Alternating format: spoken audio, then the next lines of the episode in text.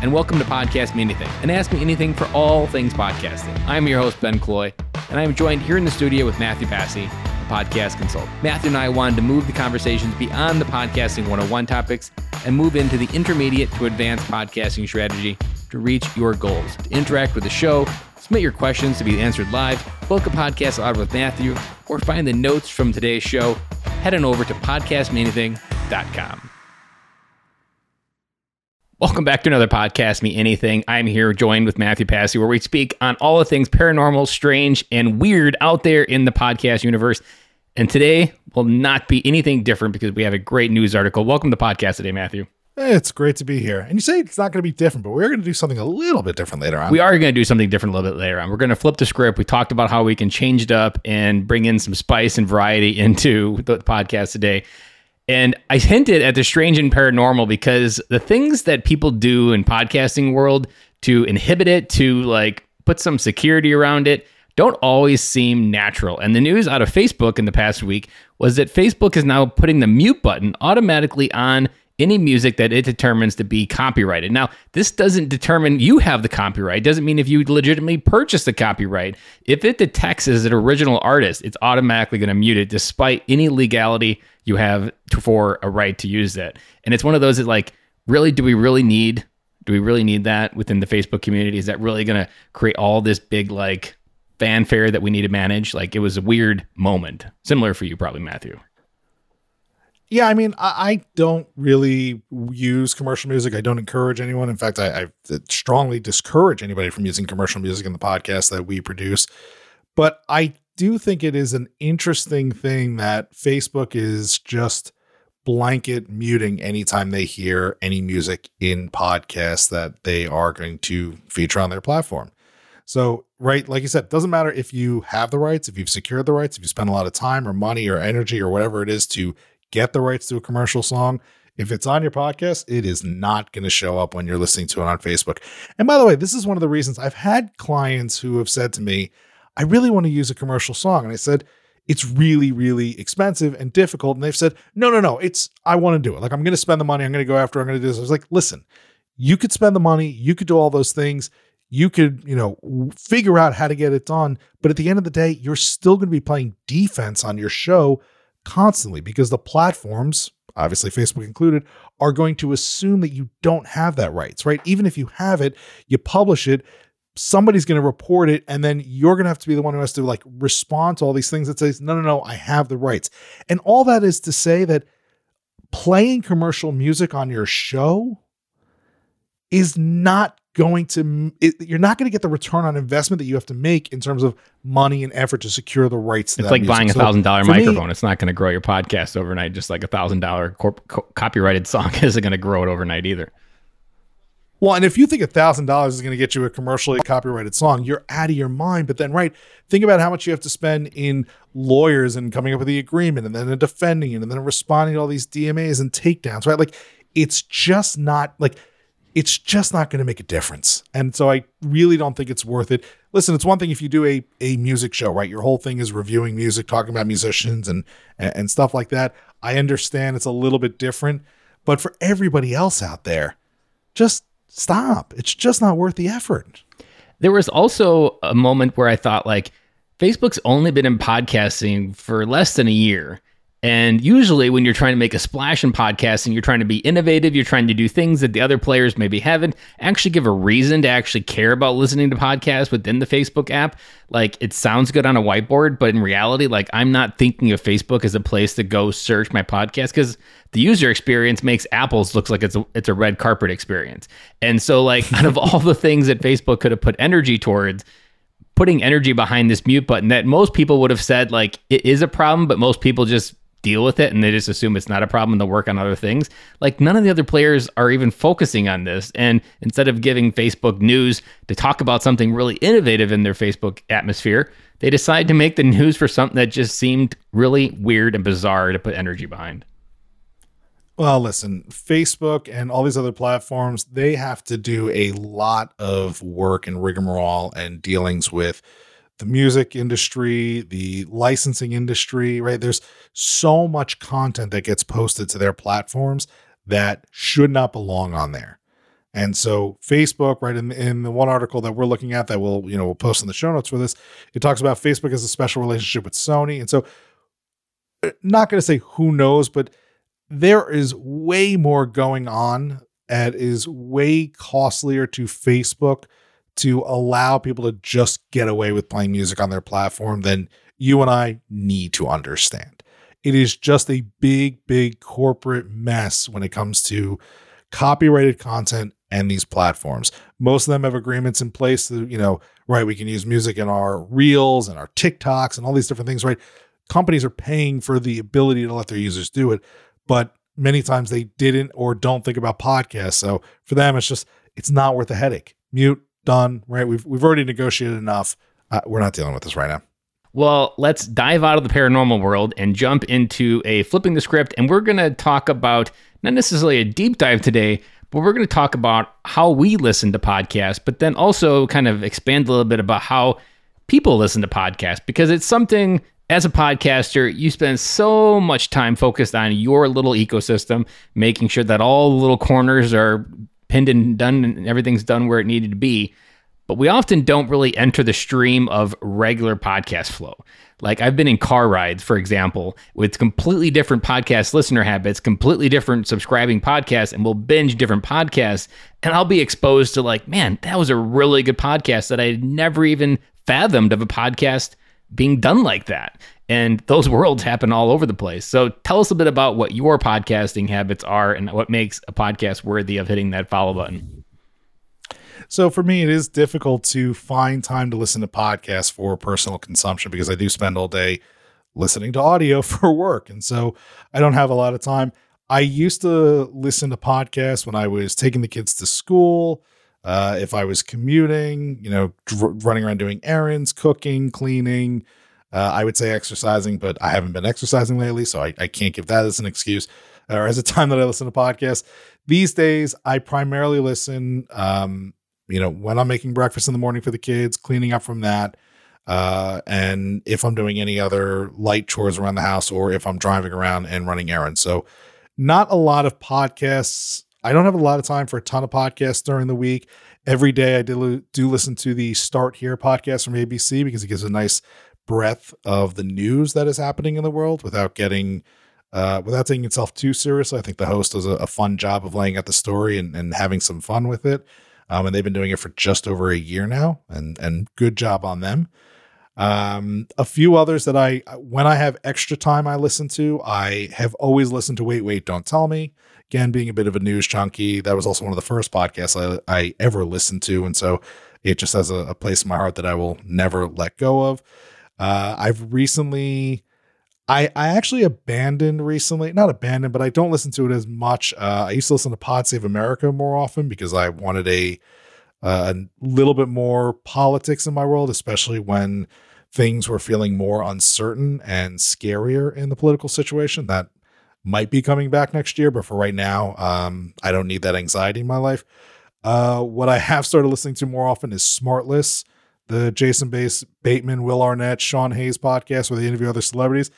I just find it fun, relaxing, and uh, very enjoyable to check out and pretty lighthearted. So, you know, again, I don't drive all that often, so when I do have time, there's just just enough extra content out there uh, for me to to get behind. But in fact, one other one that I recently wrapped up, and it's because of Smartless because they recently joined the Wondery network. So every so often, Smartless will will throw a promo to another show in their feed. And so whether or not you ask for it or not, you can get teasers of episodes of other podcasts in there. And one that really caught my eye was this one called Operator.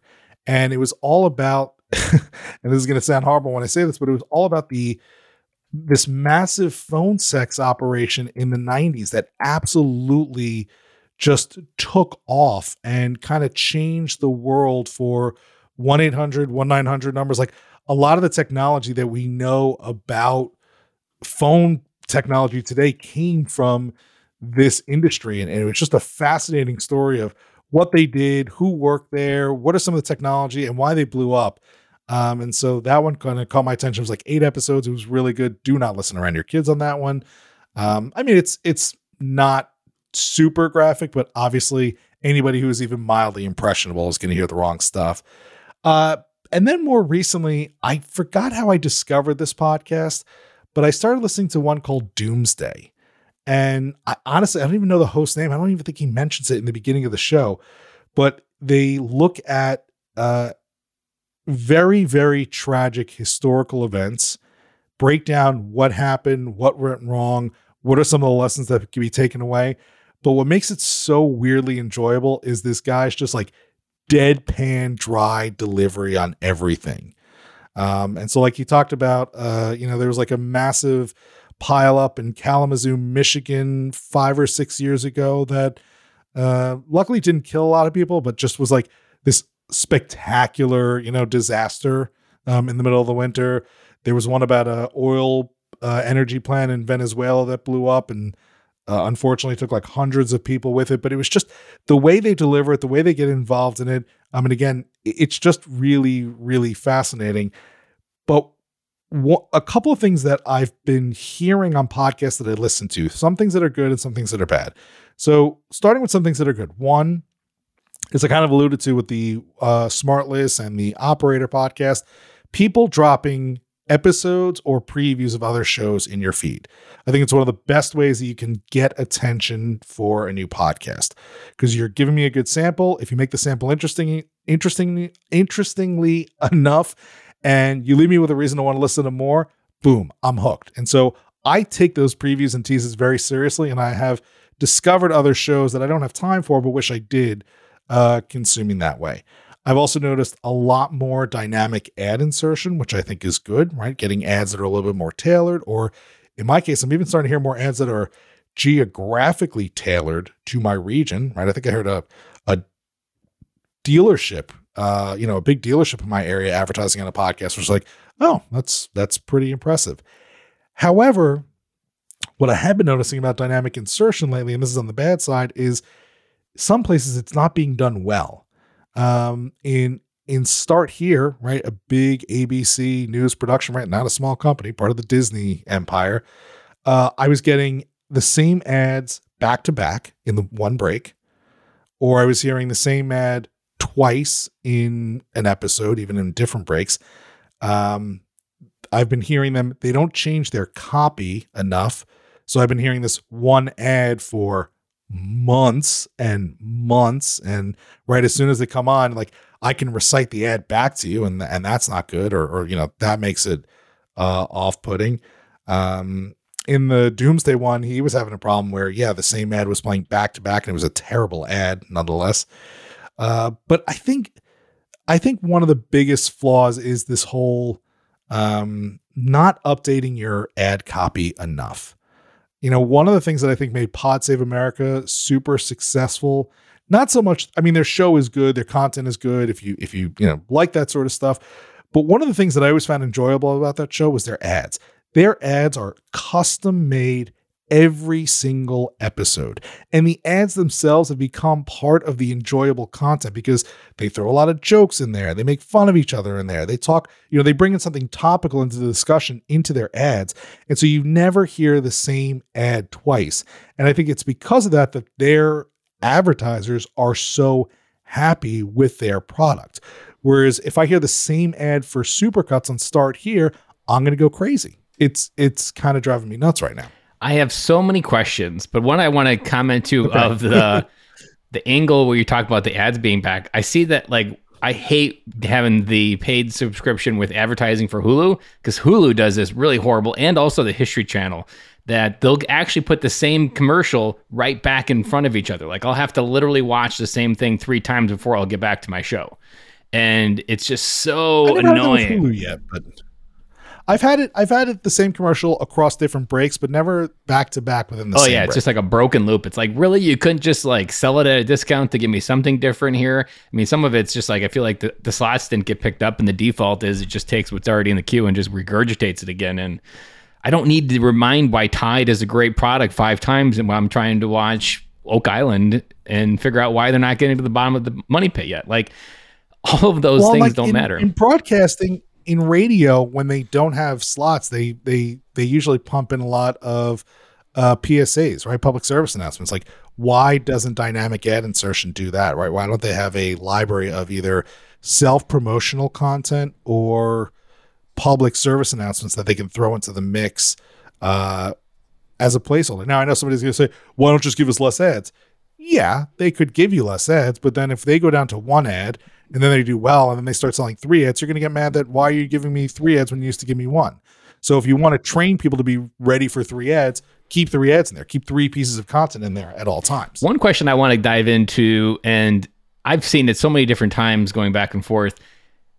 What makes a format different enough that you really enjoy it? Because a lot of times when you go like flirt with different podcasts, iHeartMedia does like the sidecar promotion of other podcasts really well. Anytime you're listening to an iHeart radio station on the radio in your car, they're always promoting podcasts that are part of the iHeartMedia network on there and they got so many good different formats and when you check out some of those there's such a different flavor to those different kind of podcasts you're like i've never even considered structuring my podcast is there a one in mind where you see the structure of it and you're like i've never actually considered building up the podcast skeleton like that i don't know if if i would say that there is one structure in particular that i like over others what i will say is that i do like structure in my show.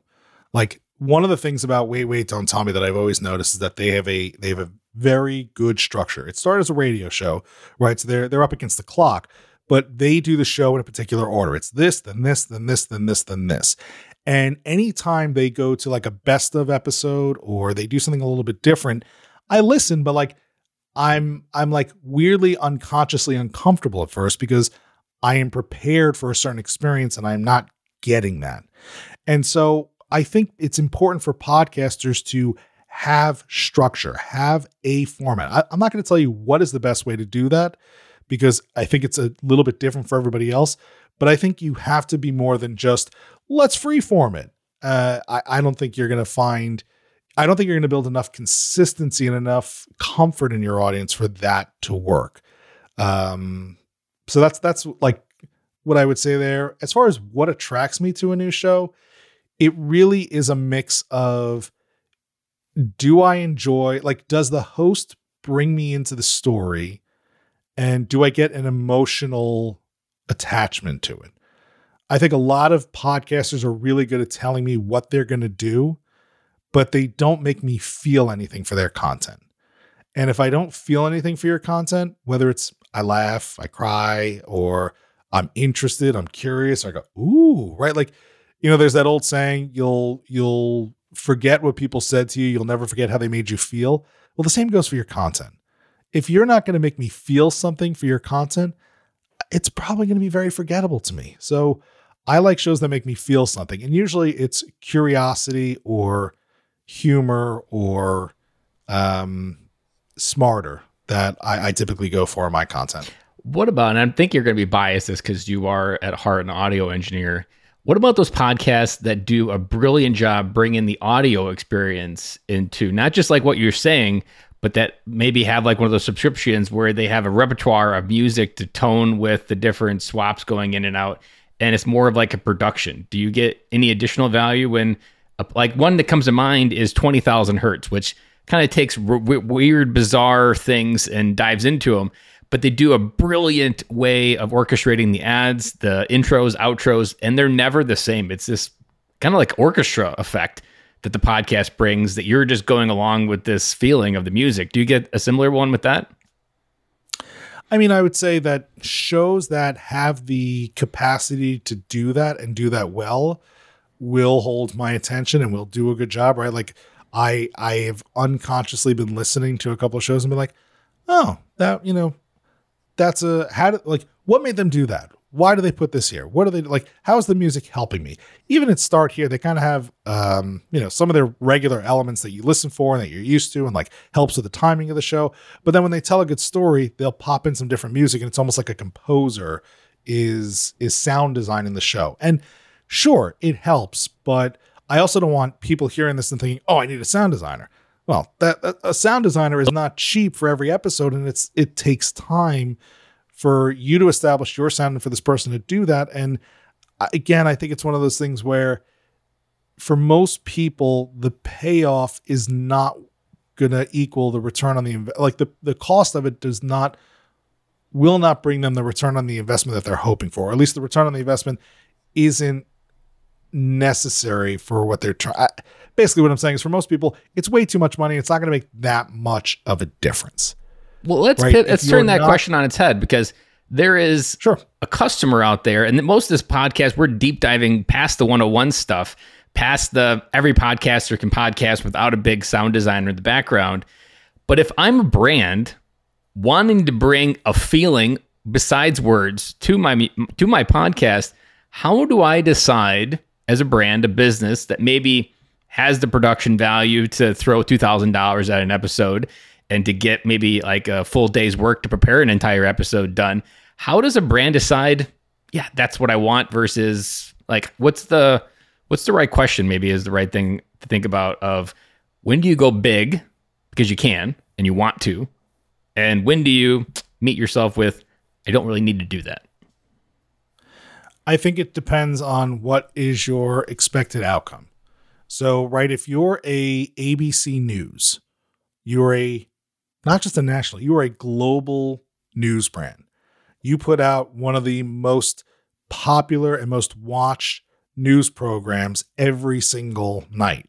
Right? You have a certain level of respect and and gravitas that when you are going to put out a podcast, you can't put out a podcast expect to get 5000 listeners sell you know a couple of cpms of hello fresh ads and consider that a success right there are there is a level of return that big brands are looking for whether it's direct return because they're able to monetize so let's say for a disney owned news podcast on the number one news network, uh, you know, number one broadcast news network, maybe they need to hit a million listeners to consider that a commercial success for them.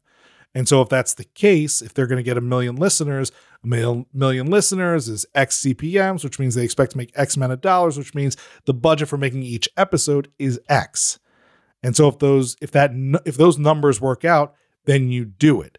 If you're a financial advisor, and your big thing is I need to pick up five new clients this year, and that's the reason why I'm doing this podcast. Each of those clients will, you know, get you call it five to ten thousand dollars. Uh, then maybe the cost of producing your episodes doesn't warrant spending fifty thousand dollars a year on just a dedicated sound designer and the rights and the in the you know all the different things that would come along with it. So it really is a matter of looking at what is going to be your return or what is your expected return, your expected audience on this. Now, that also means that it might not be there. Look, not everyone's going to launch on day 1 and have exactly what they want. You know, you need a 3 to 6 month plan or, or whatever it looks like to, you know, possibly get to where you want to be, but I think that's the difference right? If you're happy making a couple of hundred extra bucks a month on your podcast, then it doesn't warrant spending $100,000 a year to produce it. But if you're expecting to make millions off your podcast, then yes, spending $100,000 is proportional to what you hope to get out of it. You know what I heard in that is one word leverage. And understanding what are you trying to leverage with your podcast as a tool. And if you think of just like basic, simple ma- machines and uh, mechanisms, when you want to lift something heavy, you try to create the right lever to lift this heavy object.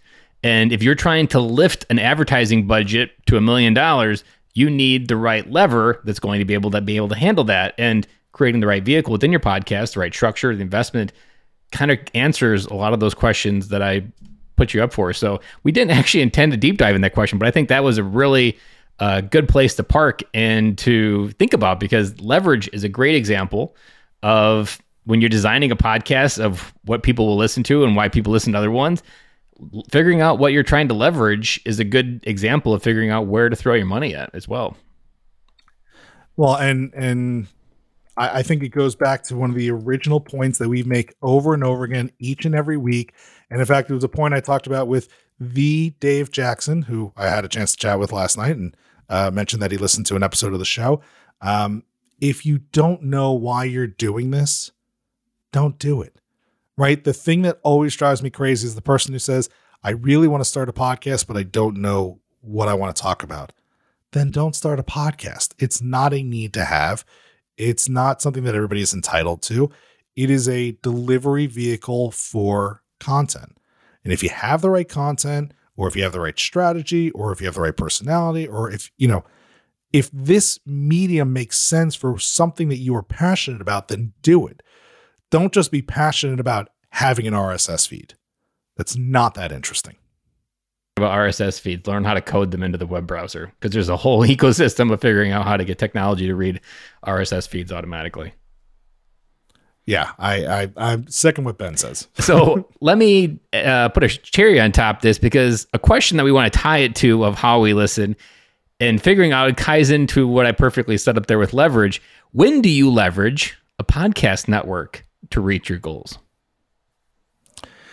So I like the way that you're putting leverage on there. I'm going to flip it just a little bit for someone who might be hearing this and wondering what that means is when should I join a podcast network? Or what do I consider when joining a podcast network? So, what happens one is that people either get a cold email, right? Somebody is going around scraping RSS feeds, finding email addresses, and sending it out to whoever saying, Hey, I really like your show. I'd like you to join our network. Sounds nice, right? I'm like, Oh, somebody wants my show. That's cool. Um, but you have to ask yourself, what are they getting from you and what are you getting from them? and are they equal? Right? There are some networks that want your content simply because they are going to sell as many impressions or downloads as possible to the current advertisers that they have. They don't care who your audience is. They don't care how good your show is. They don't care what else they can leverage from you. They just want more downloads. And so they will cram your show so full of ads because all they're doing is selling time to somebody else. That's not a good fit. Um, or you have networks that promise you the stars and the moon and the sky to get your audience and then they don't deliver on anything. They get you to sign the contract, they get ownership of your content, they get to take over all of your intellectual property, and then they basically tell you, you know, go spit uh, when it comes time to actually asking for things that you were supposed to be asking for. Uh, this actually played out for me very recently. I'm not going to name names because I don't want to incriminate anybody, but uh, a potential client of mine, we were talking about working together. We were talking about getting their show launched. Um, they discovered a studio that had its own podcast network and they were promised all sorts of things advertising, this, this, this, and this, and this. And at every turn they were they were running up against some walls. One of the big ones was they were told they could sell their own advertising on top of whatever the network can get away with. So in order to do that, they need their analytics. Well, they were getting analytics, but they weren't getting analytics that were acceptable to the advertiser because they weren't IAB analytics coming from one of the reputable services. And so we're like, okay, what's, you know, why is this such a big deal? Like, let these people get their analytics. You know, let them get access to their Apple account. Let them see what's going on in Spotify, right? Like, just stop hiding stuff and and you know, let's see what's going on here. Well, they kept pushing and pushing and pushing and kept getting weirder and weirder excuses. And finally, you know, they were being told that they were getting 30, 40, 50,000 downloads a month. We finally got control of their Apple account and a couple of other things and they were maybe getting three or 400.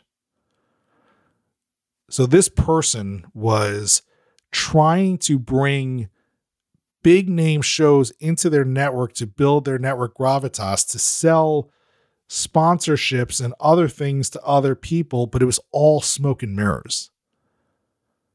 And so I think you have to be really, really careful when you join a network. The question becomes again, what are they getting from you and what are you really getting from them?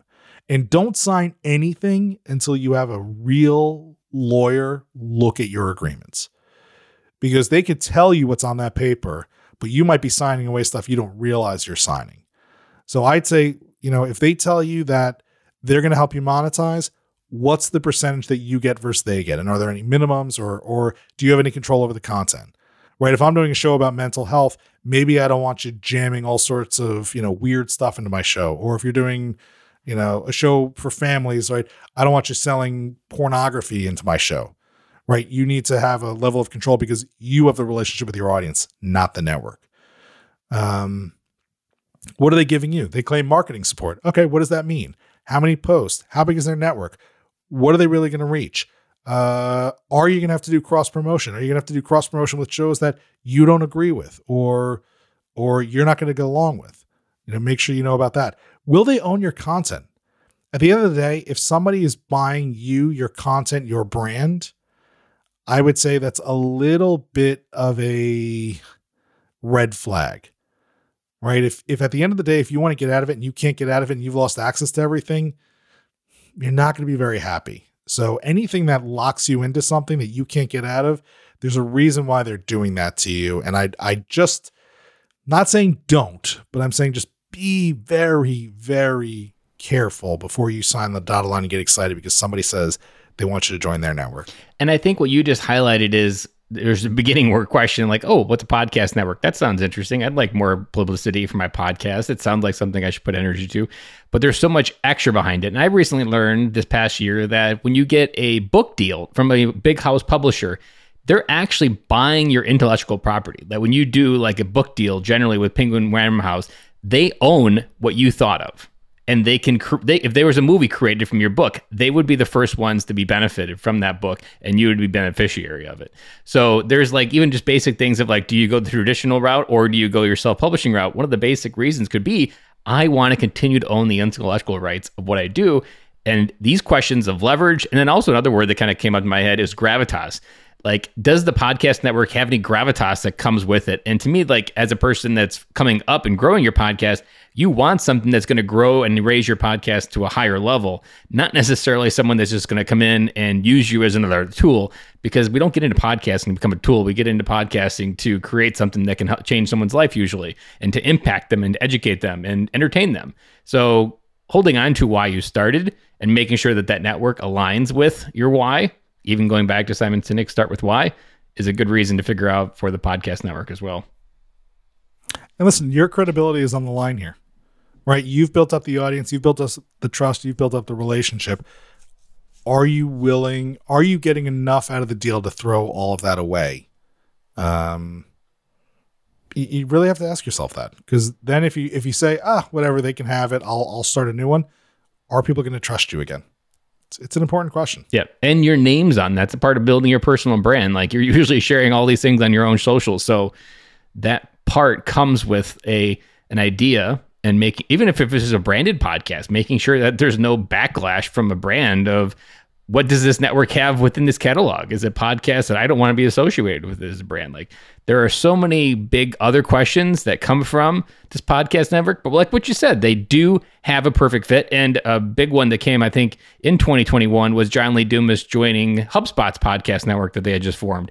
Large entrepreneur podcaster. He gets 11 million downloads a month, and he joined what we know as a CRM system for entrepreneurs and he's part of their network now. And a lot of his advertising comes from there. And I have no details of what the actual deal entails, but there is an example of a really large podcaster partnering with a really large network to gain. And there's other businesses, but there's like maybe 10 podcasts within that network. So it's a very tight knit group of these are brands that HubSpot agrees with how they talk and they want to promote their processes as well. Yeah. And I mean, like you said, the, the benefits of being a part of a network could be, right?